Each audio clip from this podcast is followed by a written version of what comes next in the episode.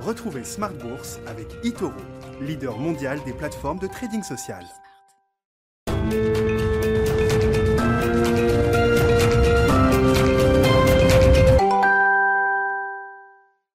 Et c'est reparti pour Smart Bourse, votre double dose quotidienne de marché en direct sur Bismart. Chaque jour à la mi-journée, 12h30, 13h. Et le soir, la grande édition, le grand digest de l'information économique, financière et boursière pendant une heure à partir de 18h30. Au sommaire ce soir, le sujet chaud du jour, c'est ce vent de panique sur la tech chinoise qui euh, a été euh, encore le marqueur de cette journée. Depuis euh, quelques heures, quelques jours, on voit quand même des phénomènes de déroute sur les grandes valeurs technologiques chinoises.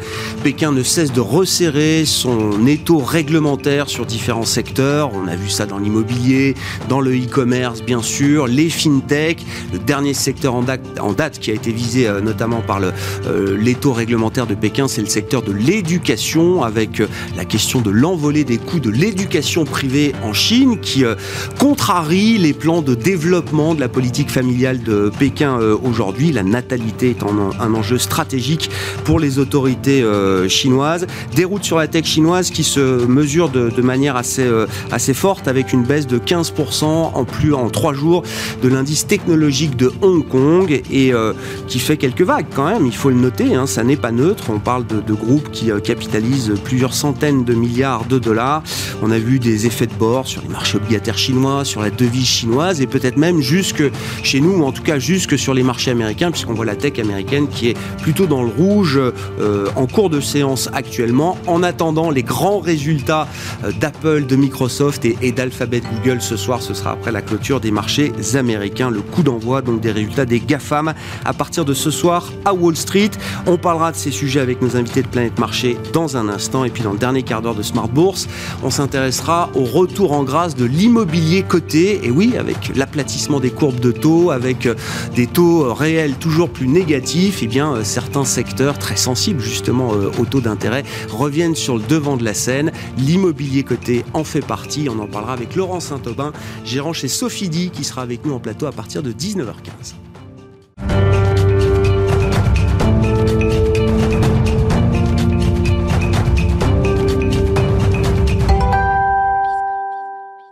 Séance de baisse donc euh, pour euh, clôturer cette journée boursière en Europe. Le résumé complet, c'est avec Eva Ben Saadi depuis la salle de marché de Bourse Direct. La bourse de Paris clôture dans le rouge ce soir après une journée de repli. Le CAC termine à moins 0,71% pour s'établir à 6532 points. Les investisseurs ont opté pour l'attentisme ce mardi à la veille des décisions de politique monétaire de la Fed et des résultats des géants technologiques américains. La réserve fédérale a entamé en effet sa réunion de deux jours et les investisseurs suivront attentivement demain, mercredi, la conférence de presse de son président Jérôme Powell pour toute remarque relative aux achats d'actifs et à la montée de l'inflation. Sinon, euh, je le disais, les résultats des entreprises sont à l'honneur cette semaine des deux côtés de l'Atlantique. À Wall Street, les géants Alphabet, Apple et Microsoft doivent publier leur trimestriel après la clôture. La séance aura aussi été marquée sur le plan économique par la publication des chiffres des commandes de biens durables aux États-Unis. C'est une déception car elles n'ont augmenté que de 0,8% en juin, après plus 3,2% en mai, et par la confiance du consommateur aux États-Unis Elle a continué de s'améliorer en juillet très légèrement. L'indice ressort à 129,1 ce mois-ci contre 128,9 en juin, alors que les économistes attendaient en moyenne un tassement autour de 124 points. Retour en France et du côté des valeurs, on a suivi aujourd'hui LVMH. D'abord, l'envolée des ventes de Louis Vuitton et de Dior a dopé le chiffre d'affaires du géant français du luxe au deuxième trimestre. Les ventes du groupe ont progressé de 56% par rapport à la même période de 2020 à 28,60 67 milliards d'euros. Michelin qui a relevé ses prévisions 2021 après un bon premier semestre. Le groupe a enregistré 11,2 milliards d'euros de ventes entre janvier et juin contre 9,4 milliards sur la même période de 2020. Lagardère, dont le groupe, euh, dont le cours a bondi aujourd'hui, malgré qu'il fasse état lui d'une perte nette de 171 millions d'euros au premier semestre et a dit s'attendre à un environnement incertain cette année en raison des nouveaux variants du Covid-19. Le groupe prévoit tout de même une marge de plus de 10% pour sa branche édition, Lagardère Publishing, en 2021, après une performance historique de cette division au premier semestre. Dassault Systèmes en hausse également à la clôture. Le groupe a relevé ce mardi son objectif de croissance du chiffre d'affaires et de bénéfices nets par action pour l'exercice 2021, après la hausse de ses résultats trimestriels. Edenred en perte, lui, à la clôture. Le spécialiste des solutions de paiement a relevé de 3 points de pourcentage objectif de croissance organique de son excédent brut d'exploitation pour 2021, après avoir vu ses résultats dépasser les attentes des analystes au premier semestre. Enfin, le cours de Worldline a chuté drastiquement aujourd'hui. Le spécialiste des paiements électroniques avait confirmé ses objectifs pour l'exercice 2021 après avoir vu ses résultats se redresser au premier semestre. Demain, les marchés regarderont les indices de confiance des consommateurs en France et en Allemagne et bien sûr les conclusions de la Fed sur la politique monétaire à mener. Eva Ben Saadi qui nous accompagne en fil rouge tout au long de la journée sur Bismart depuis la salle de marché de Bourse Directe.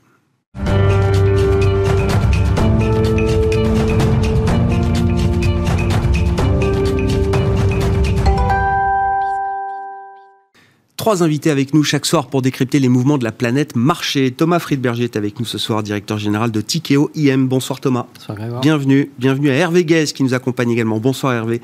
Vous êtes directeur des gestions de Mirova et Benoît Vesco avec nous également ce soir. Bonsoir Benoît. Bonsoir. Merci d'être là. Vous êtes directeur des investissements de Mescart Asset Management. Oui, je mets quand même la, déroute, la panique sur la tech chinoise euh, à la une parce que c'est pas un événement neutre. Euh, on voit les taux réglementaires de Pékin se, se resserrer jour après jour autour de de certains secteurs, de certaines grandes plateformes. Il y a des questions d'antitrust, des questions de prix euh, également, qui sont euh, sensibles pour euh, l'État parti chinois. Mais déjà sur les aspects de marché, comment est-ce que vous comprenez ce qui se passe là depuis 48 heures avec des baisses quand même très très importantes? Et puis, est-ce qu'il y a déjà un risque de marché euh, immédiat, euh, à court terme, euh, significatif, en dehors des seuls marchés chinois? Ou est-ce que ce qui se passe en Chine reste en Chine d'une certaine manière? Benoît Alors, de manière un peu générale, et quand on prend un peu de recul, on a toujours été un peu impressionné par, évidemment, ces croissances chinoises extrêmement fortes, et puis ce jeu de pouvoir géopolitique entre la Chine, les États-Unis, la, zone euro.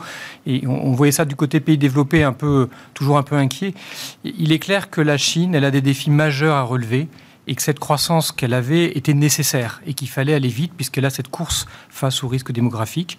Elle a cette montée d'une demande d'un meilleur social de la population qu'il faut qu'elle arrive à satisfaire. Euh, et c'était ces sujets-là qui sous-tendaient cette croissance très forte. Euh, on voit clairement là maintenant une reprise en main de Pékin de d'une manière un peu plus directive, euh, moins pro-business, qui, pas, évidemment n'est pas un bon signe pour les marchés. Euh, puisque euh, évidemment les, entreprises chinoises avaient créé, enfin le, marché chinois avait créé des, leaders, alors souvent sur son secteur et sur sa zone de, prédilection et d'influence, mais des leaders. Et, là, on a, on a une indication qui sème un peu le trouble et, et, qui peut légitimement inquiéter les marchés. Alors ensuite, de manière plus générale, est-ce que c'est la petite étincelle, euh, alors qu'on attendait, hmm. pas avec impatience, hein, mais qu'on qu'on attendait parce qu'on sait tous que les marchés ont très fortement monté, euh, qu'ils qu'ils sont tendus en, en, termes de niveau de hausse et qu'il va falloir trouver de nouveaux moteurs Est-ce que c'est l'élément le, qui va euh, amener à une consolidation attendue sur les marchés, c'est difficile de le dire, mais ça, ça peut l'être. Euh, ce ne serait pas forcément une mauvaise nouvelle à moyen terme. Euh, il faut à un moment donné que le marché souffle de manière générale. On, comprend quand même qu'effectivement, il y a peut-être des investisseurs internationaux qui sont en train de réévaluer la pertinence de leurs investissements euh, en Chine. Oui, clairement, parce qu'on a, euh, bah, a un nouveau discours. Euh, en tout cas, on a un, gouvernement chinois qui se dévoile différemment de ce qu'on avait vu ces dernières années. Et, et, donc qui naturellement amène un peu d'inquiétude. Est-ce que vous avez envie d'investir dans la techno chinoise quand vous voyez que le patron peut être débarqué du jour au lendemain? Évidemment, c'est beaucoup plus compliqué maintenant. Donc mmh. ça, va, ça va probablement mettre euh, quelques limites au, au, marché chinois, en tout cas au moins temporairement, tant qu'on n'aura pas revu des signes plus clairs. Et difficile de les, de les, imaginer à court terme. Hervé, Hervé Guez, comment est-ce que vous comprenez ce qui se passe euh, en Chine euh, aujourd'hui et euh, les, les, les, impacts ou la manière dont le marché effectivement réagit très fortement à cette, cette situation, nouvelle ou pas, je ne sais pas d'ailleurs. Est-ce qu'il y a une surprise du côté de la reprise en main par Pékin violente de certains secteurs? Une surprise. Sur le fond, euh, enfin, le, régime n'a pas changé. Ça, reste un, régime communiste. On avait peut-être euh, tendance à l'avoir oublié, mais euh, Xi Jinping, il, est communiste. Donc ça, il n'y a pas de surprise. Donc on ne s'attendait pas non plus à avoir des, en Chine une gouvernance de régime démocratique libéral, euh, avec une indépendance euh, des auditeurs, un contrôle des données, un respect des droits de l'homme, euh, pas de opposants politiques en prison, etc. Donc on peut s'étonner de redécouvrir ça, fondamentalement. ça fait le régime chinois est, ce qu'il est. Donc, par contre, effectivement, là où il y a une nouveauté, c'est jusqu'à présent, le marché était sur un régime autoritaire qui vise à pérenniser son exercice du pouvoir en, misant sur le développement d'un capitalisme euh, occidental avec des entreprises, euh, etc. Et ça, on arrive à, la limite de ça. Et euh, celui qui a, qui a on, je l'ai déjà mentionné plusieurs fois sur ce plateau, celui qui a sonné un peu la fin de la récréation de ça, euh, c'est pas forcément Xi Jinping, c'est peut-être même pas Biden, c'est peut-être même pas Trump, c'est peut-être Obama les, premiers euh, discours qui ont commencé à dire euh, attention, les règles de l'OMC, le jeu de la Chine, la prédation, euh, ça date d'Obama. Et de ce point de vue, l'administration Biden a fait la, continuité. Mmh. Voilà. Alors Trump, il a fait avec sa, sa façon bien spécial. Et vous dites, oui, le, consensus euh, politique américain était déjà forgé contre la Chine, j'entends, avant l'arrivée de Trump. Oui, sur le modèle, le modèle, on laisse des entreprises se développer, ça finance, euh, ça finance le développement euh, chinois, qui est en fait un régime qui se démocratise pas du tout et qui devient de plus en plus autoritaire, et, voire de plus en plus conquérant. Et donc, partant de là, moi, je ne suis pas dans la tête de Xi Jinping, mais il n'est pas impossible qu'il soit dit, bon, de toute façon, la montée euh, mhm. des euh, tensions avec les, États-Unis. On commençait à discuter euh, est-ce que les, est-ce qu'on laisse l'accès à la cote américaine aux entreprises chinoises, etc. Enfin, il y avait tout un contexte qui était en train de se dire ça, ça va plus être comme avant. Donc que Xi Jinping choisisse ce moment un petit peu pour rappeler, y compris avec un discours intérieur euh, que attention, il y a des inégalités, que donc on ne va pas laisser euh, euh, monter des inégalités comme dans un régime occidental, tout en anticipant des, difficultés, en tout cas des négociations commerciales, des négociations de cotation avec les Américains. Voilà, je, pense que c'est peut-être pas idiot de commencer à se dire, vous voulez interdire à certaines entreprises l'accès à des marchés, les retirer de la cote, mais attendez, c'est moi le premier qui vais, qui vais dire que l'ordre dans la maison, ce, sera chez moi. Voilà. Après, ayant dit ça, nous, on n'est pas euh, spécialiste euh, des entreprises chinoises. Pour une bonne raison, c'est qu'on fait de, l'ISR euh, chez nous et que si on parle souvent d'opportunités environnementales et d'opportunités sociales, l'ISR c'est aussi de temps en temps aussi les, risques hein. et c'est pas que l'environnement, c'est des sujets de droits de l'homme et c'est des sujets de gouvernance.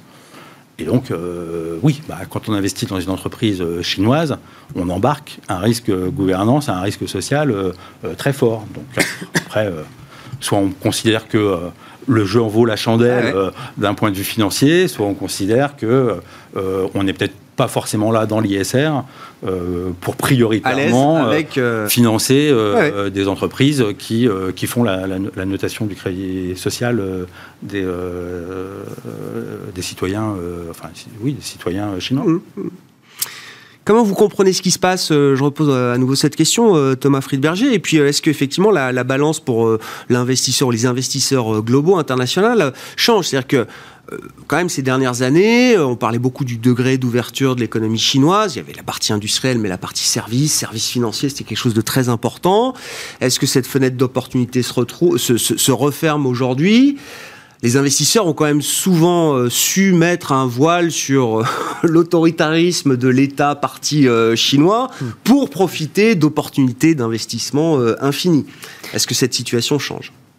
Alors sur, sur le phénomène dont on parle, il y a probablement la concomitance de plusieurs, euh, plusieurs facteurs. Il y a euh, effectivement ce, cette question de qui contrôle la data, et ça on, l'a bien vu que c'était un gros sujet en Chine, euh, notamment au début des procédures antitrust avec l'annulation de, l'introduction en bourse de Han Group et puis les, procédures antitrust contre Alibaba, où on a vu que les banques chinoises, par exemple les banques traditionnelles chinoises qui ont énormément souffert de l'émergence de fintech privées très grosses comme, comme Han Group par exemple, ben, finalement, on n'avait plus le contrôle de la, de la data. Et donc, laisser le contrôle de la data à des boîtes privées, euh, euh, c'est quelque chose qui, qui, a, probablement euh, pesé dans la balance et qui n'est pas un phénomène que chinois, puisque aux États-Unis, la question commence à se poser est-ce que les géants de la tech sont trop gros? Est-ce qu'ils sont, trop, est qu'ils sont trop intrusifs sur les problématiques, sur des problématiques de, sociales, de liberté, de, de données personnelles, etc. Donc, c'est pas qu'un sujet chinois. Après, il y a effectivement le sujet démographique, avec ce recensement de population de 2020 en Chine, qui a quand même été euh, probablement un signal d'alerte euh,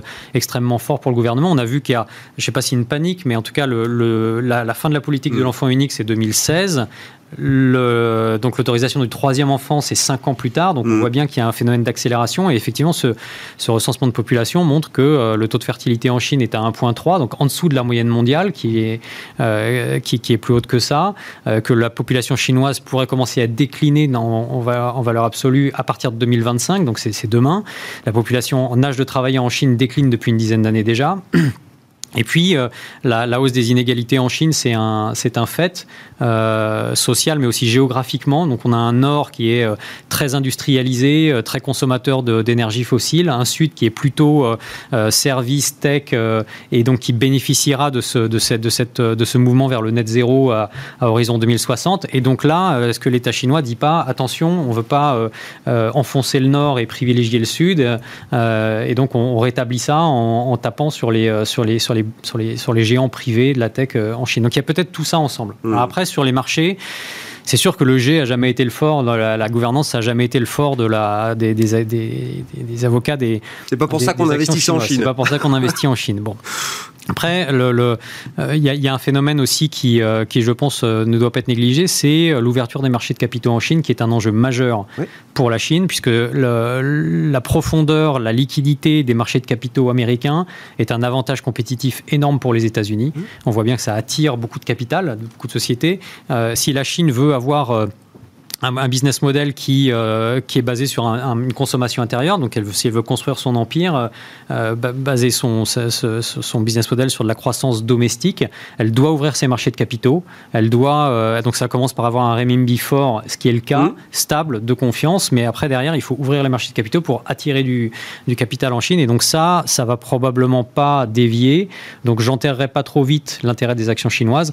À court terme, clairement, il y a un phénomène euh, euh, there is no alternative, Tina, qui fait que finalement les actions américaines restent, euh, restent enfin, probablement l'endroit le, plus sûr pour investir aujourd'hui. Mais à long terme, moi, je moi, pas les actions chinoises. Vous dites quand même le pouvoir saura à un moment se, montrer à nouveau attractif vis-à-vis des capitaux étrangers. Parce que là, aujourd'hui, c'est quand même plutôt l'idée, dès qu'une boîte chinoise veut aller lever de l'argent sur le marché américain, elle se fait punir de manière très violente. Oui, mais euh, ce que la Chine cherche probablement à faire, c'est de construire une zone de, une zone d'influence en Eurasie. Euh, ça, ça va pas changer. Elle cherche à imposer sa devise à ses partenaires commerciaux. Euh, pour ça, elle a besoin euh, de, de euh, d'un marché. Et c'est pour ça qu'elle cherche à dégonfler aussi cette bulle du crédit en, pour la première fois en, en autorisant des sociétés contrôlées par l'État à faire défaut. Le nombre de défauts en Chine de sociétés contrôlées mmh. par l'État, les fameuses SOE, est à un record historique.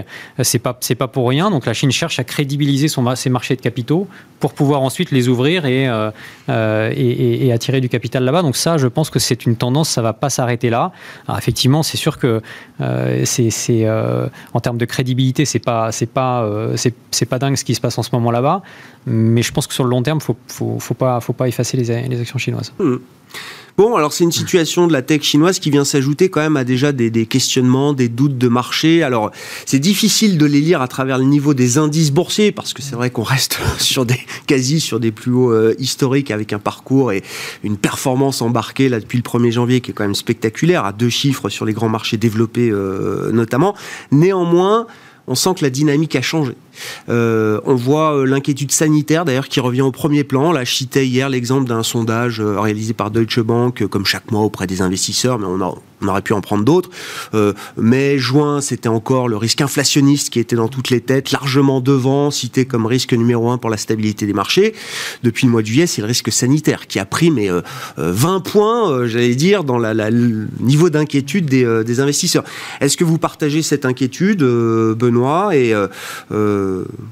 Est-ce qu'on est à l'aise avec le retour du risque sanitaire euh, aujourd'hui? Est-ce qu'on arrive à rationaliser quand même cette, cette vague Delta ou est-ce que c'est compliqué? À l'aise, on ne sera jamais à l'aise avec ce, virus et ces variants hein, qui, qui, sont générés au fil du temps. Mm. On, a, on, a, ces difficultés, il va falloir qu'on s'habitue malheureusement encore quelques temps à vivre avec ce, avec ce virus, puisqu'on voit bien que tant que, la vaccination de la population mondiale ne sera pas réalisée, en fait, on aura des variants qui vont émerger dans certaines zones et qui, naturellement, euh, se retrouveront euh, dans, nos pays développés. On a, malheureusement, hein, on n'est pas, on pas égaux dans ce, devant ce risque. Les pays développés sont largement favorisés parce que la vaccination se poursuit. Et malheureusement, c'est bien les, les, pays émergents qui, qui en souffrent. Hein. Donc ce risque-là, il va se poursuivre. Euh, alors pour le moment, on constate qu'il est quand même de moins en moins grave dans les pays développés mmh. puisque la vaccination progresse mais il déstabilise, il inquiète les marchés à juste titre parce qu'il faut rester vigilant. Hein. Quel sera le prochain variant? Quelle sera sa dangerosité? On n'en a aucune idée. Euh, on va quand même vers un marché qui se réouvre progressivement. On aimerait que soit plus vite, mais il se réouvre.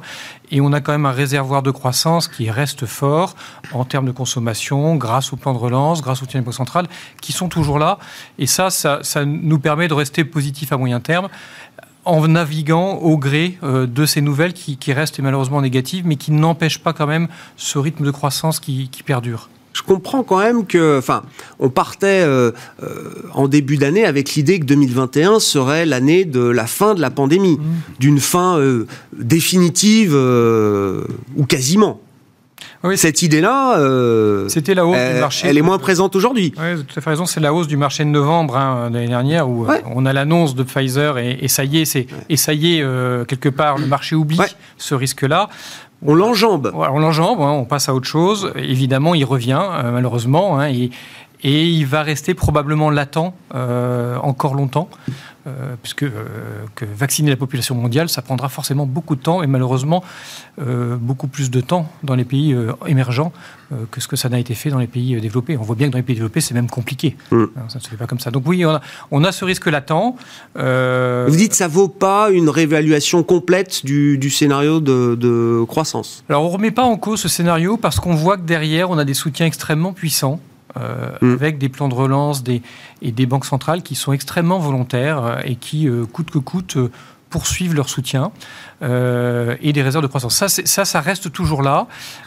Et, et, ce qu'on voit pour le moment, c'est plutôt un virus, on apprend à vivre avec. Voilà. Et c'est pas satisfaisant, euh, ça plaît plaît à personne, mais on apprend à vivre avec. Et donc la croissance, l'économie se réouvre progressivement et elle permet quand même de libérer ce, cette croissance qui alors qui se vérifie depuis le début de l'année hein, malgré tout. Hein. C'est-à-dire qu'on a bien des niveaux de croissance très favorables et on les a même réévalués à la hausse euh, au cours des semestres, au cours des trimestres euh, passés. Donc on a plutôt eu des bonnes nouvelles sur le front de la croissance en fait. Mmh. Bon, peut-être un point d'inflexion. Hein. Je sais pas, euh, le, FMI révise plus trop à la hausse. Euh, j'ai vu Bank of America qui révisait très légèrement à la baisse sa prévision de croissance américaine pour cette année. C'est marginal, mais on atteint peut-être un point d'inflexion de ce point de vue-là. On arrive au moment où il faut aussi que la croissance se normalise. Il y a eu un effet réaction et tant mieux, c'était légitime, il le fallait. Donc ça, c'est, on a des taux de croissance inimaginables qui, qui arrivent dès cet effet de réaction. Et maintenant, on revient petit à petit à la normale. C'est logique. Euh, il ne faut pas s'attendre à, perdurer dans cette taux de croissance qu'on a vécu qui était fantastique. Hervé Guez, peur euh, légitime ou peur prétexte, là, comment vous euh, jugez le, retour du risque sanitaire dans l'esprit des investisseurs et, des marchés, sachant que je trouve que on aurait pu avoir un raisonnement positif quand même sur cette euh, vague Delta avec les taux de vaccination qu'on a pu atteindre. Quand on voit les courbes britanniques, on en parlait tout à l'heure euh, euh, avant l'émission, mais on voit une déconnexion totale entre les, cas positifs exponentiels certes et le nombre d'hospitalisations et surtout le nombre de décès. Enfin, le ratio décès nouveaux cas est est au plus bas. Et ça aurait pu offrir une lecture positive finalement de cette vague Delta qui allait être euh, complètement euh, déconnectée de la, réalité hospitalière. On, peut avoir une lecture euh, pas trop négative, d'accord, sans se dire que, les marchés vont prendre 15% tous les 6 mois. Donc la, correction est quand même très, très mesurée, très limitée. Mm-hmm. On est, par rapport à, l'année dernière, etc., on est quand même sur un scénario où les marchés ont quand même pas mal acheté la réouverture, la croissance. Euh, donc on est à plus 15 euh, à peu près. Enfin, ça dépend. Les, les indices, on peut être précis. Donc, et on n'a pas eu de correction euh, violente. Donc on est cet, été un peu de respiration sur lequel il y a effectivement, on est un peu en haut en termes de révision de croissance, notamment en Asie. Il y a ce variant Delta sur lequel je ne pense pas qu'il y ait de... Le, ce qu'on vit en France euh, ce côté euh, course contre la montre entre vaccination euh, hmm. pour éviter les réhospitalisations, le marché le regarde à l'échelle mondiale en se disant le sujet c'est pas la France, ça va être effectivement toutes les zones émergentes. Est-ce qu'on va arriver à vacciner suffisamment vite pour qu'il n'y ait pas de réinfection sur les zones de croissance chinoise? Enfin, CF aujourd'hui les, les, résultats de LVMH parce que ça a été mentionné. Voilà, résultats fabuleux. Qu'est-ce qui empêche LVMH aujourd'hui de progresser? C'est inquiétude sur la croissance chinoise, hmm. là où ils font essentiellement. Donc qui est ce, ce, temps de pause après un marché qui a quand même quasiment grimpé en ligne droite depuis le début de l'année, je trouve ça relativement sain et, pas forcément une lecture, euh, une lecture pessimiste.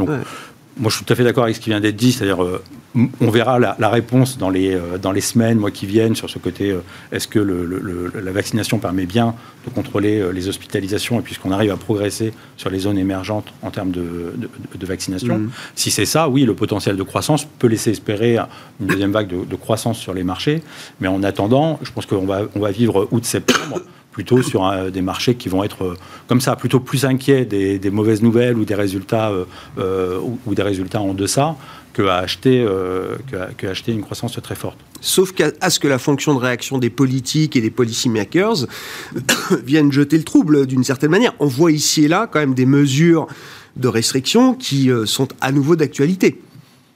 Oui, enfin, c'est quand même pas.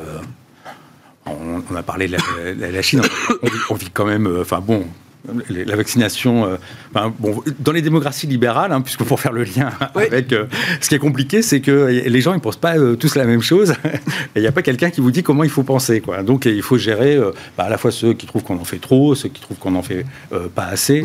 Euh, aujourd'hui, on est quand même sur plutôt une réouverture globale. Bon, vous avez vu les dernières annonces, puisque vous allez parler immobilier côté, euh, les centres commerciaux sont finalement pas concernés euh, par les passes sanitaires, etc. On est quand même plutôt dans une phase de relâchement avec un poids d'intention, puisque effectivement, on est, on est à un moment. Donc, moi, je, pense que le, on va traverser, si on traverse cette période-là en se rassurant sur ce que vous dites, oui, on va plutôt reparler du risque inflationniste à partir d'automne, assez très, très probablement. D'accord avec ça, Thomas?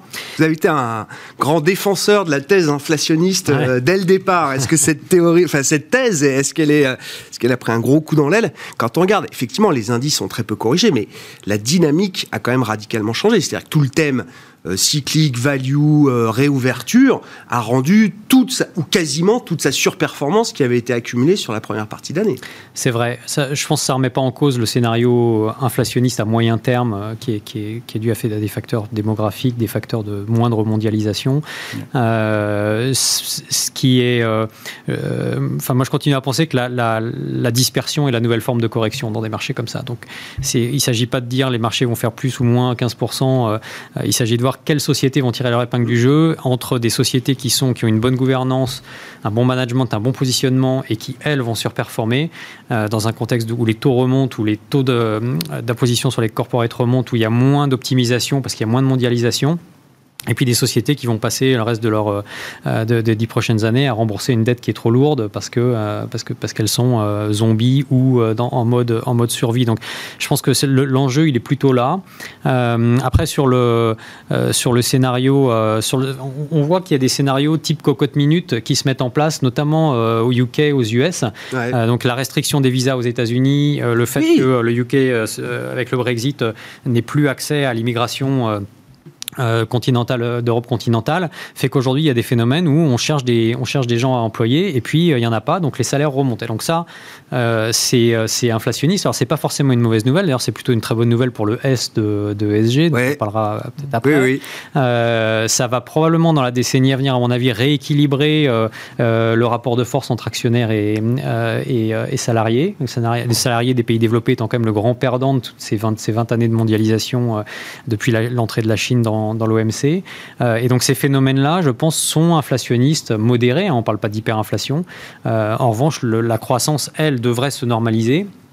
Euh, et euh, moins de mondialisation, plus euh, d'investissement long terme, de financement de l'économie long terme. Ça aussi, c'est pas forcément une mauvaise nouvelle. c'est une croissance qui est plus en, ligne, je dirais, avec un modèle de développement plus durable, qui a recours à moins de dettes, parce qu'il va bien falloir adresser ce problème de la dette. Et là encore, l'inflation n'est pas forcément une mauvaise nouvelle, puisque ça permet d'éroder quand même la valeur d'une dette qui est trop lourde, quoi. Un peu plus d'inflation euh, et une, une, croissance qui serait pas nécessairement plus forte, ça donne tout de suite un peu l'idée d'une euh, stagflation. C'est euh, un mot qui a de l'avenir bah, C'est un mot qu'on devrait devoir voir ressurgir. Alors c'est un risque plus qu'un, à mon avis, un scénario central. ça, vous l'avez dit d'un mot, c'est pas très bon pour l'actionnaire. Enfin, il va falloir que l'actionnaire, en tout cas, accepte que le, retour qu'il a pu obtenir euh, sur les cycles précédents sera sans doute différent dans les prochaines années. Ça, j'y crois beaucoup. Ouais. Euh, mais c'est pas forcément une mauvaise nouvelle, encore une fois, parce que quand mhm. on regarde sur les 20 dernières années, l'actionnaire, qu'est-ce qu'il a fait? Il sait, euh, il a, il a, enfin, la, façon dont la valeur a été créée pour l'actionnaire est en partie expliquée par le fait que les sociétés ont, recours à de la dette pour faire des programmes de rachat d'actions, donc au détriment de l'investissement. Donc ça, c'est booster à court terme son, son return on equity avec des artifices qui sont de l'ingénierie financière c'est de l'optimisation fiscale c'est de l'optimisation des outils de production en allant produire là où c'est le moins cher, au détriment probablement des modèles de croissance plus durables, de, sujets environnementaux, sociaux, etc. Le fait que ça, ça soit moins possible, et le fait que les taux d'imposition vont remonter avec l'accord du G7 par exemple, etc., à mon avis, euh, c'est certain que c'est un vent dans le nez pour la croissance des résultats des entreprises, mais est-ce que c'est une mauvaise nouvelle pour le monde? Je ne crois pas honnêtement. Hervé ça vous parle J'ai rien à redire. non, mais oui. 100% d'accord. non, oui, oui, non, non, tout à fait. Je, suis 100% euh, tout à fait d'accord. On est, on est les deux sujets euh, qu'a affronté le capitalisme, c'est le climat et l'environnement et la montée des inégalités. C'est ces deux externalités qu'il n'a pas su gérer pendant les 20 ans qui viennent. Mm. Et c'est si c'est pas une mauvaise nouvelle si il, les adresse, parce que s'il les adresse pas, ben, on va vivre d'un côté euh, les inondations, les sécheresses, et on va vivre de l'autre côté les, gilets jaunes, puissance 2, puissance 3. Donc, euh, de toute façon, j'ai envie de dire, euh, ce, ce, ce, rebalancement qui va vers la création de valeur inflationniste sur les salaires, un peu plus de redistribution, etc., c'est une bonne nouvelle. si vous regardez, et nos clients, fonds de pension, investisseurs institutionnels, votre épargne retraite, voilà, vaut mieux euh, renoncer un petit peu de return on equity très vite, très court, euh, euh, là tout de suite, hein, mm-hmm. pour pérenniser ce système-là avant, qu'il nous pète à la figure. Pardon si, je peux me permettre. Oui, bien sûr. Donc voilà. Non, non, tout à fait. Et le risque reflationniste, oui, tout à fait. Donc il reste présent, ça, oui. Oui, oui ça, Va, ça va revenir. On, va on, on en parle moins aujourd'hui, mais l'élément à mentionner quand même sur les taux techniquement, les, banques centrales, c'est sûr, euh, tapent pour qu'on n'ait pas de remontée de taux parce qu'il va y avoir les plans d'infrastructure à refinancer, etc. Et pendant ce temps-là, on a un marché de la dette hein, qui pose estivale qui est très peu actif, il y a très peu d'émissions, etc. Donc on a aussi un aspect technique qui fait que bah, face à euh, des, acheteurs en dernière sort qui sont toujours là et qui veulent surtout pas envoyer le moindre signal que attention tapering, etc. parce qu'ils ont peur du décrochage des marchés. Donc toujours beaucoup de rachats de dettes obligataires et face à ça, aujourd'hui très peu d'offres. Donc on, a cet effet sur les taux, sur lequel je dirais pas que c'est euh, du fondamental et un vrai marché obligataire qui ne croit pas du tout à une remontée des taux. C'est pas un signal ultra pessimiste du marché obligataire avec un 10 je, américain à 25%. Je, je pense que c'est plus il y a la pause qu'on a mentionnée sur la croissance, les interrogations, plus un phénomène technique qui fait qu'on a ce mouvement sur les taux. Mais je pense que fondamentalement, on n'a pas un marché obligataire qui, est devenu, euh, euh, on ne reparlera pas d'augmentation salariale, d'inflation, euh, etc. Mais aujourd'hui, effectivement, pour des raisons, je pense, plus techniques que fondamentales, le marché ne, prend pas ça en compte. D'accord avec ça, Thomas Si vous êtes cohérent, oui, les taux vont remonter à nouveau. Alors, les taux nominaux, euh, les taux réels, j'en sais rien, parce que les, banques centrales vont rester euh, en retard par rapport au, cycle économique. Moins de moins 1% sur le taux réel américain à 10 ans. Hein. On a enfoncé encore des nouveaux records euh, ces dernières heures. Effectivement, effectivement. Mais voilà, donc les, les, taux nominaux devraient, devraient, devraient remonter, les taux longs en tout cas. Et, et, voilà, encore une fois, il va falloir réapprendre à investir dans un environnement comme ça. Ça fait très longtemps qu'on n'a pas vu ça. Et quand on couple ça avec la remontée aussi des taux, encore une fois, d'imposition, c'est quand même un double phénomène euh, euh, qu'on a depuis 30 ans qui ont été quand même ouais, bien sûr. favoriser cette... La course à la baisse, quoi, c'est ça. ça c'est, je pense que c'est fini. Bon, Le S, c'était oui le sujet que je vous proposais effectivement. Le, dans l'acronyme ESG, on parle beaucoup du E, de l'environnement, le G de la gouvernance. Alors euh, tous les analystes, les gérants me disent mais avant même le ESG, on faisait attention à la gouvernance. C'est historique dans notre ADN d'analyste ou de, de gérant. Euh, le, S, est-ce que c'est un, thème qui a de l'avenir? C'est un peu le sens de la, de discussion. Oui, bah, euh, on, en a discuté. Hein, ça transparaît dans tout ce qu'on vient de se dire ensemble. Hein, C'est-à-dire que l'ES devient un enjeu euh, clair. Alors, pour nos métiers, pour la société de manière générale hein, et pour, et pour les, le monde politique aussi de manière très générale, c'est une évidence. Dans nos métiers, ça devient un enjeu puisque, alors ça ne veut pas dire que l'environnement est réglé, hein. il y a énormément de travail encore à faire, d'indicateurs pertinents euh, qu'il faudra mettre en place, mais sur l'ES, euh, l'enjeu est encore plus compliqué parce que euh, comparer des entreprises, euh, alors déjà, d'une zone à une autre, il y a des, il y a des, il y a des biais culturels, clairement. comment vous faites pour les regarder? Mais il est évident que dans le nouveau cycle de croissance qu'on va vivre, on l'a un peu décrit là, qui va arriver, les entreprises qui ne sont pas capables de tenir compte de cet enjeu-là, euh, parce qu'il va y avoir la transformation nécessaire de la part de ces entreprises en termes de modèle économique. Si elles ne sont pas capables de prendre en compte cet enjeu-là, elles, ne seront pas au rendez-vous euh, de la croissance de demain. Et donc cet enjeu-là, on doit, nous, en tant qu'investisseurs, en tenir compte. Comment on en tient compte ben, euh, en analysant les entreprises, en les comparant les unes aux autres sur des indicateurs qu'elles ne publient pas de la même manière. C'est quoi les grands critères, les grands indicateurs du S euh, de SG euh, auxquels il faut être attentif, qui vont monter en puissance dans les, les filtres et les grilles d'analyse que vous avez tous dans vos sociétés de gestion? Alors, on déjà, on les a pas tous, on les invente pour le moment. Hein, c'est encore en, devenir tout ça. il y a beaucoup d'enjeux. Alors, il y a, il y a déjà des sujets déjà d'analyse sectorielle. Hein. On ne va pas comparer euh, euh, le secteur minier au, secteur de, l'informatique. Les mhm. enjeux ne sont pas les mêmes. En termes humains, alors c'est des enjeux internes. Hein, essayer de trouver des indicateurs internes qui permettent de mesurer ce sujet social et la manière dont il est traité par, par l'entreprise, mais c'est aussi des enjeux externes. Et beaucoup d'entreprises, beaucoup de secteurs, on prend l'exemple du, du, textile, l'enjeu social, il est, il est majoritairement externe plutôt qu'interne. Donc, comment vous faites pour mesurer la manière dont prennent. Euh, c'est quoi À travers la sous-traitance, vous voulez dire À travers la sous-traitance, hein, hein c'est-à-dire que oui, bien sûr. l'essentiel de l'activité de ces. De ces ben, on a vu la controverse sur les Ouïghours, qui a emporté euh, quelques grands noms du textile et. Euh, c'est exactement ça. Et là, alors c'est un challenge pour les entreprises et pour nous, investisseurs, de mesurer toutes les externalités des entreprises et d'aller jusqu'au bout de la chaîne. Et donc, ça, alors, il y a encore, on arrive à trouver des indicateurs, mhm. ils sont euh, encore à améliorer, ils ne sont pas toujours pertinents, ils ne sont pas comparables euh, d'un pays à l'autre. Euh, donc, il y a encore beaucoup de travail sur ces sujets-là. Hein, mais mais c'est un enjeu dont, on doit tenir compte en, tant qu'investisseur, c'est évident. Hervé, est-ce que vous diriez que le S, effectivement. J'ai entendu ça hier d'un, je le cite, le responsable de la recherche ESG de Société Générale CIB, qui lui-même me disait, effectivement, le S, c'est vraiment le sujet qui va monter, parce que c'est aussi le, parent pauvre peut-être de l'analyse ESG aujourd'hui. Chez Mirova, vous êtes un, pur player de la première heure sur ces, euh, thématiques euh, euh, sociales, environnementales, mais quand vous regardez le marché, est-ce que vous diriez que le S est un, parent pauvre de l'analyse ESG Et c'est quoi les critères, les indicateurs qui comptent et qui vont compter demain? Ouais. Bon, le, on aime bien parler de deux choses à la fois. Alors effectivement, quand on parle d'environnement, on a l'impression que le S c'est le parent pauvre. Mais toujours un peu monomaniaque. C'est parce qu'on parle d'une chose que, que, le reste, on, ne le regarde pas. Donc je dirais pas que, c'est le parent pauvre. Bah, un fonds historiques, je le cite, c'est Insertion Emploi Solidaire, Insertion Emploi, Dynamique, pardon, qui est un des fonds historiques de, de Mirova. Qui par exemple pour les épargnants français on finance que des entreprises qui créent de l'emploi en France. Voilà. Avec une répartition. Et ça, ça existe depuis 10, 15, 20 ans. Ça existe depuis 20 ans. Donc plutôt que d'aller financer les régimes libéraux en Chine, ça peut être un choix. Et donc ce qui est intéressant, euh, ce qui est intéressant euh, sur le S ou sur le G, euh, c'est que plutôt que de se dire quels indicateurs, etc., mais je vais y répondre hein, bien sûr, c'est en fait, pourquoi on le fait? Ça repose la question. C'est-à-dire que sur l'environnement, on est tellement pris par le côté euh, transformation des modèles économiques qu'on a euh, tous les bons côtés euh, de l'ISR. C'est-à-dire, on investit dans la transformation environnementale, des modèles, des nouveaux modèles, donc de la croissance, donc des résultats, donc de la performance. Donc très bien, on, réconcilie un petit peu tout. Et on passe un petit peu sur les sujets, bon, est-ce qu'il y a des pollutions chimiques euh, en Chine?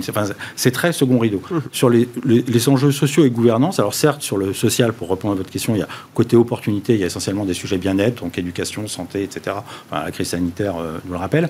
Mais il y a beaucoup de sujets, bah, respect des droits de l'homme, mmh. répartition de la valeur, fiscalité, gestion des inégalités. Mmh. Et donc tout ça, c'est pas évident que si on regarde à court terme, ce soit très corrélé avec un meilleur retour sur equity là tout de suite maintenant. Et donc on voit bien que c'est des sujets euh, qui sont corrélés avec de la valeur si on est capable de penser au global, c'est-à-dire la pérennité du système, la durabilité du système qu'on construit, et donc bien sûr l'entreprise dans ce système-là, et si on est capable de regarder création de valeur à, à 5 ans, 10 ans. Mais quand vous êtes manager, euh, vous êtes manager en, général euh, à 3 ans, 5 ans. Hein. Les politiques, on parle beaucoup de leur aspect court terme parce qu'ils ont des élections, etc. Les plans stratégiques des entreprises, ce pas des plans stratégiques à 15-20 ans non plus. Donc la difficulté sur les sujets sociaux et gouvernance, c'est à la fois pour les entreprises d'être capables de gérer ça alors que euh, le, le, le, lien avec le retour sur investissement est moins immédiat à court terme, et pareil pour les investisseurs. C'est-à-dire, euh, oui, peut-être les, entreprises chinoises à, moyen long terme sont intéressantes malgré les risques sociaux et gouvernance, si ce qu'on cherche, c'est la performance avant tout. Euh, si par contre on se pose la question de où va la Chine en termes de euh, est-ce que le doux commerce va faire de la Chine un régime qui respecte les droits de l'homme et qui va devenir une démocratie libérale, j'ai quelques doutes. Donc si on investit en Chine en se disant euh, on va euh, contribuer à euh, un monde pacifié parce que on, a du capital à, quelque chose qui, qui va permettre d'améliorer les enjeux sociaux et de gouvernance, j'ai un doute là-dessus.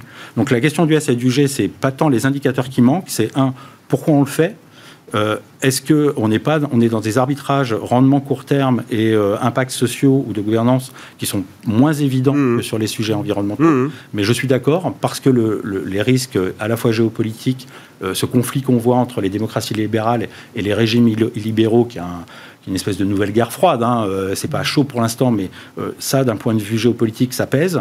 Les inégalités, d'un point de vue gouvernement dans nos régimes démocratiques, ça pèse. Et donc oui, les sujets sociaux vont devenir de plus en plus importants. Ce qui accélère généralement l'éveil des consciences, euh, ce sont les controverses. C'est la matérialisation des risques. Voilà, la, matérialisation des, risques. Est-ce qu'on va avoir ce genre de sujet sur le S, autant sur l'environnement, le climat, les exemples se multiplient et, on atteint quand même des niveaux de médiatisation qu'on n'avait pas avant sur ces risques on, on, est euh, tous humains. Hein. donc euh, quand le risque sanitaire il nous prend à la gorge, ben, on accepte une remise en cause d'un modèle et d'une façon de vivre brutale, du jour au lendemain, on s'est enfermé chez soi, etc. Bon, le risque climatique, il est très bien décrit, il est très bien compris, euh, mais bon, il ben, faut se l'imaginer. Mm. Donc, euh, on en parlait un petit peu avant de rentrer sur le plateau. Si vous enchaînez de façon répétée euh, des inondations ou, des, ou des, des, incendies et des feux de forêt, vous allez voir que l'acceptation au changement sur le fait de se dire finalement, est-ce que le sujet, c'est de savoir si l'électricité, elle doit être 5% euh, plus chère ou s'il faut euh, euh, adresser le changement climatique, ça, va beaucoup bouger. Hein, parce que les gilets jaunes, c'était quand même, c'était quand même un, petit peu là-dessus que ça, avait démarré. Donc voilà, on réagit beaucoup à la matérialisation des risques, pas parce qu'on est idiot, mais parce qu'on est, euh, parce qu'on est humain. Donc euh, c'est comme ça. là où on peut avoir un rôle à jouer, c'est être en anticipation de ça et se dire effectivement sur les sujets sociaux et environnementaux, la finance peut être un accélérateur de transformation parce que on, a la responsabilité fiduciaire de rendre du rendement à moyen long terme. Et donc, on doit être capable de se projeter sans attendre que le risque se matérialise.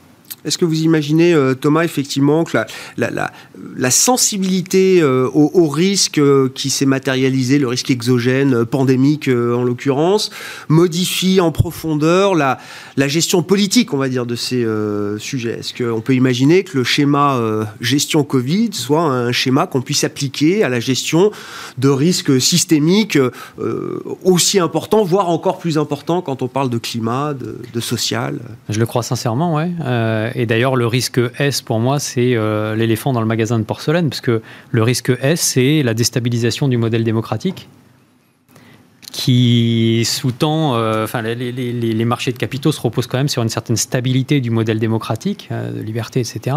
Si on n'a plus ça, ça va être un gros problème pour les, marchés, pour, les, pour les marchés. Donc le risque S, il est énorme. Quoi. Sans le S, on gère plus rien. Il est bien identifié. Hmm. C'est-à-dire que le, risque d'agitation sociale, etc. D'ailleurs que la Chine mesure aussi très bien, hein, parce que ce que la Chine cherche aussi, c'est la stabilité sociale euh, et de garder un milliard quatre d'habitants euh, plutôt contents que, pas contents. Et donc ils ont bien compris aussi ce, risque-là. Donc pour moi, il est complètement central. Et même d'ailleurs, je pense qu'il y a, il, y a, il, ne se traite pas au détriment du retour financier, dans la mesure où, par exemple, si vous prenez l'emploi, donc le S, c'est aussi mm-hmm. l'emploi, le, le mid-market, donc notre terrain de jeu euh, euh, à, beaucoup de monde ici. Euh, donc les, ces entreprises entre 50 millions et 1 milliard de valeur d'entreprise, plus de 250 salariés, plus de 50 millions de chiffre d'affaires, ça c'est un tiers des emplois en Europe. Aujourd'hui, un tiers des emplois, c'est les entreprises de taille moyenne. Donc le financement long terme de l'économie, c'est du risque ES, c'est du, S. c'est absolument central parce que si, vous, si, vous ne, si ces entreprises-là ne sont pas financées ou mal financées, si vous ne leur apportez pas le capital stable et patient dont elles ont, dont elles ont besoin, ben ça, ça, matérialise le, risque S. Donc, le, lien entre retour financier et euh, S de ESG, pour moi, il est, euh, il, est euh, beaucoup plus évident que ce qu'on pourrait, que ce qu'on pourrait Avec la question de l'horizon de temps. Avec, ouais, oui. Dès qu'on se place dans le temps long, de toute façon, l'ESG, pour moi, rime avec retour financier et avec euh, euh, mitigation du, enfin, réduction du, risque. Mmh. Et puis après, alors il y, a un, aspect dont on n'a pas parlé, mais qui je pense est important, mais pourrait faire l'objet probablement d'une émission entière, c'est que dans l'ES, il y a aussi tous les problèmes de diversité. Ouais. Euh, on parlait des biais culturels tout à l'heure, qui ne sont pas du tout abordés de la même manière. La question des minorités est très très importante aux États-Unis. Hein. La Fed en parle régulièrement. Euh, en France, en Europe, les questions de diversité sont traitées de manière différente. Et là-dessus, on peut, euh, on peut penser qu'il y, y, a une exagération dans, mm. dans, un, dans, un, sens qui contrebalance euh, l'exagération dans l'autre sens qui a eu lieu pendant des décennies. Mais ceci dit, il y a quand même pas mal d'études académiques aujourd'hui auxquelles on, on s'intéresse beaucoup chez nous, qui montrent quand même que la diversité, alors ça pour ce qu'on appelle diversité, mais la diversité de pensée, embaucher des gens qui pensent pas pareil que nous, qui viennent pas des milieux sociaux, ça crée de la valeur économique les fonds qui sont plus divers performent mieux, etc. Pas juste la diversité ethnique, c'est la diversité de genre, d'âge également, de, de, de, tout, de provenance sociale, de tout ça. Euh, et ça, ça crée de la valeur. Bon, pour conclure, bien sûr, allez-y, Hervé. Sur le, pour vous convaincre que le risque social n'est pas tout l'élément oublié de, de l'ESG, on a aussi l'habitude de dire, quand on parle d'environnement, on parle d'un risque social différé on, gère la question environnementale essentiellement, enfin majoritairement, pour la question euh, du pacte social et de la capacité à, avoir une économie dans laquelle il fait bon vivre pour nous les humains. Benoît? Oui, on, et on voit des investisseurs qui sont de plus en plus attirés par euh, des portefeuilles où il y a de la création mm. d'emplois, euh, où il y a de l'implantation locale. bon, ben, ça montre bien aussi que là, tout se rejoint de notre côté en tant que gérant de portefeuille, mais aussi les investisseurs. Euh, cette prise en compte euh, du, social qui devient nécessaire et qui est complètement liée, on, est tout à fait d'accord, avec l'environnement, bien sûr. Merci beaucoup, messieurs. Merci à vous trois d'avoir été les invités de Planète Marché ce soir. Benoît Vesco, Mescart Asset Management, Hervé Guez, Mirova et Thomas Friedberger, Ticket OEM, qui étaient nos invités ce soir dans Smart Bourse.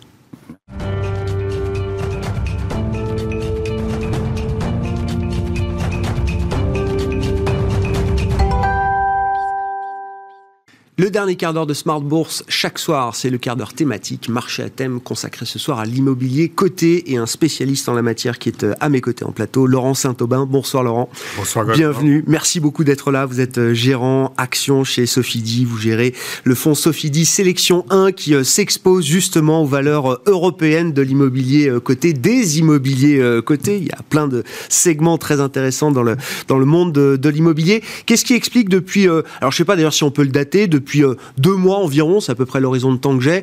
Euh, qu'est-ce qui explique le retour en grâce de l'immobilier coté euh, sur les marchés, Laurent? Alors effectivement, 2020 a été une année de forte sous-performance. le début de l'année 2021 était du même tonneau. Et il y, a eu, un rebond ces, ces deux derniers mois. Donc l'indice des valeurs foncières est en hausse d'un peu plus de 13% là où le stock 50 est en progression d'un peu plus de 14. Donc effectivement, euh, là, il y, a, une nette réduction de l'écart. Je crois qu'il y a, deux explications. La première, c'est qu'il y a une rotation sectorielle en sens inverse qui est en train de s'opérer. Euh, les, les, marchés ont intégré le fait que les banques centrales allaient être extrêmement accommodantes avec l'inflation, y compris si elle est un peu structurelle. Donc les taux ont rebaissé. Et puis la deuxième chose, c'est que cette croissance échevelée euh, des dernières semaines, elle va avoir une fin. On est plutôt dans un univers de stagnation séculaire que de croissance échevelée. Donc tout ça est favorable à la baisse des taux et tout ça est favorable à des secteurs plus défensifs comme l'immobilier. Et puis la seconde raison qui a à voir avec le secteur, c'est qu'il y a eu un certain nombre d'opérations spéculatives, donc le rachat de la société foncière lyonnaise dans les bureaux euh, par la, une société espagnole, et surtout la, la, grosse OPA de Vonovia sur Deutsche Wohnen, une, autre, une autre opération possible dans le bureau en Allemagne, et puis des transactions importantes sur les marchés physiques en commerce, c'est un peu nouveau. Oui, c'est nouveau. En hein. logistique. Depuis le temps qu'on se parle, euh, et, et, et, au pire de la crise, vous disiez, il n'y aura pas de sortie de crise tant qu'il n'y aura pas des transactions sur le marché physique. Et voilà. là, on commence à l'observer. Bah, là, on a un, une transaction qui devrait se faire euh, dans la logistique au Royaume-Uni avec un taux de capitalisation de 4%. Euh, donc inférieur à 4%. Mmh. Donc ça montre bien que la logistique est le segment chéri des investisseurs. Et puis ce matin même, l'annonce d'une transaction de plus de 300 millions euh, où Verelda vend euh, quatre centres de qualité médiocre à un investisseur coté sud-africain. Euh, Je connais pas Verelda. C'est les centres, des centres commerciaux. Donc Verelda, c'est une foncière de centre commercial euh, avec des actifs, euh, des centres commerciaux moyens en France, en Belgique et aux Pays-Bas, très endettés. Euh, qui, qui, reflète toutes les, tous les problèmes du, du, commerce. Ils ont trouvé un acheteur, ah, oui. ça veut dire qu'on trouve un prix quand on est prêt à se couper le bras, ce qu'ils ont fait. Revenons quand même, parce que vous l'avez dit d'un mot, l'OPA de Vonovia sur Deutsche Wohnen, alors qui était euh, l'opération structurante. Là, on est sur de, du, du, logement, euh, essentiellement, c'est ça, euh, ouais. en Allemagne. Les deux grands acteurs du logement euh, allemand. Enfin, une OPA, je sais pas, parce que l'opération, pour l'instant, elle tombe à l'eau euh, de ce qu'on sait des dernières heures, Laurent. Ouais. Qu'est-ce qui se passe? Pourquoi ça se fait pas? Et est-ce que c'est un, est-ce que c'est un mauvais signe quand même pour le secteur du logement en Allemagne? Effectivement, ça a été euh, une certaine surprise, mais je crois qu'il n'y avait pas de sujet sur le fond. Tous les investisseurs euh, euh, étaient d'accord avec le prix. C'est simplement un, manque de soin dans l'exécution de l'opération, on va dire, qui est tout à fait surprenante pour un, deal de plus de 30 milliards d'euros. Euh, et qui vient du fait qu'il fallait, pour que l'opéra réussisse, que le taux euh, d'apport ouais. soit d'au moins 50% des actions. Ouais. Et que ce taux d'apport soit réalisé dès la première période de l'offre. En général, quand il y a une offre publique d'achat, il y a une première période et une réouverture un peu. Là, il fallait que ça soit fini après la première période. Donc ça, c'est le premier point. Le second point, c'est que tous les fonds indiciels euh, par définition, ne peuvent pas apporter leur titre. Et comme le, le, poids de la gestion passive est de plus en plus important, bah, c'est un sujet, mais ouais, un sujet bien connu. Euh, et donc, euh, on on peut considérer que les banques conseils et le management de Vonovia ah, lui-même ont manqué de soins, c'est-à-dire qu'ils auraient pu racheter des titres en bourse à partir du 21 Ils juillet. 47% et quelques, ouais. c'est ça au lieu de la barre des 50 qu'ils avaient fixée. Donc ils n'ont pas racheté de titres en bourse alors qu'ils pouvaient. Ils auraient pu racheter les actions d'autocontrôle de Chevonon, ce qu'ils n'ont pas fait. Ils auraient pu prolonger la première période et surtout ils auraient pu prendre leur téléphone et appeler les investisseurs en leur disant attention, il y a beaucoup d'investisseurs qui n'avaient pas compris ça. Les 50%, c'est là maintenant, après la première période. Donc tout ça n'a pas été fait. C'est. Ah oui, c'est quand même très dommageable si c'est effectivement des millions si d'euros. Des, calculs, des, des, des, mauvais calculs ou d'un manque, un, bah, je pense que les banques manque de rigueur dans l'exécution. Les banques conseils n'ont pas bien fait leur travail. Euh, voilà. Et comment ça peut se terminer alors du coup cette histoire alors, pour Vonovia? parce qu'ils sont actionnaires de 47% de, de, de Vonovia enfin, Ils ont, ils ont euh, non parce qu'en fait l'opération est annulée. Ah d'accord. Donc eux en direct ont 18%. D'accord. Donc il y a trois solutions. Euh, deux solutions principales. On va dire la première, c'est qu'ils vendent leurs titres, mais vendre 18% du capital, ça implique une décote importante, euh, donc c'est peu probable. La seconde, c'est qu'ils obtiennent une dérogation du BaFin, qui est l'organisme de régulation euh, allemand, ouais. En changeant un élément matériel de l'offre et donc en augmentant le prix. Donc on devrait avoir la réponse à tout cela d'ici la fin de la semaine. Le plus probable, c'est que le prix va être augmenté et passer à un niveau compris entre 53 et 55. Et donc à ce moment-là, tout va recommencer et il faudra éviter les ah petits défauts de la première opération. Ah oui, j'avais pas vu l'histoire sous cet angle-là, mais c'est quand même une histoire ben incroyable. C'est les choses les plus simples quand elles sont pas faites, et eh ben tout tombe par terre. Oh, la rigueur allemande en prend un petit coup quand même là sur cette opération. Euh, vous avez cité la, logistique là parmi les opérations euh, qui vous ont intéressé effectivement et la logistique on en parle régulièrement avec vous, c'est de l'immobilier de croissance. Euh, dans ce retour en grâce de l'immobilier en général, qu'est-ce que vous constatez justement des intérêts des investisseurs parmi tous les segments de l'immobilier coté qui qui existent? Est-ce qu'on est prêt à aller prendre du risque justement sur les foncières de, de commerce? Est-ce qu'on préfère faire rester sur de la visibilité de la croissance, même si les prix sont plus élevés? Alors, dans un contexte où les taux sont bas, euh, sont devenus très bas, les, taux d'intérêt réels sont euh, euh, historiquement bas, historiquement négatifs, mhm. ce qui explique d'ailleurs un peu l'afflux, la, hausse continue des, marchés d'actions. Mhm. les, secteurs de croissance doivent, à mon sens, de nouveau être favorisés parce que ce sont des secteurs où il y a un vrai une vraie puissance de la part des, opérateurs pour imposer leurs prix. je vais prendre un exemple qui est l'exemple des entrepôts de stockage pour les particuliers. Euh, ce sont des beaux cours, une très faible sensibilité au prix, ce qui veut dire concrètement que le leader du stockage pour les particuliers à Paris, qui s'appelle une pièce en plus, augmente euh, ses tarifs pour les locataires en place tous les six mois de 10%, sans réel perte de de de, oui, de clients, quoi. Ils pas la demande. Oui, oui. Donc ça, c'est ce que la bourse devrait adorer, puisqu'on a peur de l'inflation. Euh, ah trouver des acteurs avec ce qu'on appelle un pricing power. Donc typiquement, c'est un secteur que je, ce segment du stockage pour les particuliers, c'est un secteur que j'aime beaucoup en ce moment. Bah oui, veux dire 10% de hausse tous les 6 mois. Je sais même pas si le luxe peut se le permettre. Euh, c'est quand même un rythme incroyable. Un mot de la situation des, des foncières commerciales et des grands centres commerciaux euh, dans l'ambiance actuelle qui reste compliqué euh, visiblement. Euh, c'est bon, on comprend qu'ils sont exemptés pour l'instant du pass sanitaire, mais est-ce que ça suffit à réévaluer un peu les perspectives de ces, euh, de ces foncières-là? Alors effectivement, l'environnement reste défavorable avec une, une hausse du commerce électronique, y compris de la part des commerçants physiques. Donc ça, c'est un élément très négatif. Des, des, des taux d'occupation qui, qui, sont sous pression et des niveaux de loyer qui sont sous pression. Euh, et de la dette, beaucoup de dette. Euh, il y, a deux choses qu'on que, qu'on peut observer. Je vous parlais tout à l'heure de, de, cette foncière qui s'appelle Vereldave.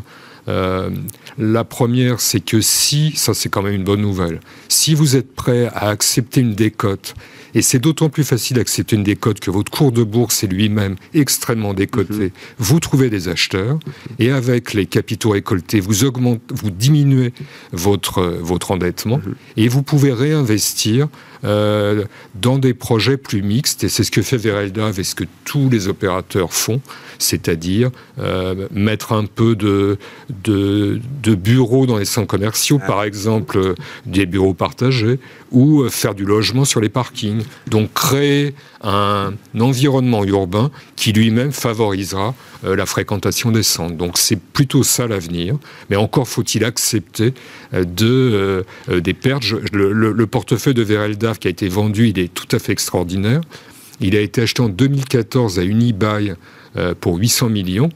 il y avait six actifs. Les quatre plus gros sont vendus aujourd'hui pour 305. Donc la destruction de valeur, elle est tout à fait massive.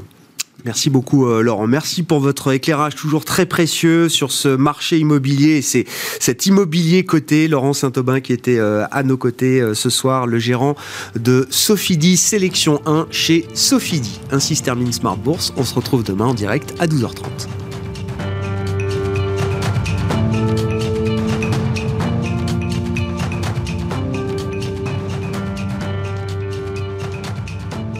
C'était Smart Bourse avec Itoro, leader mondial des plateformes de trading social.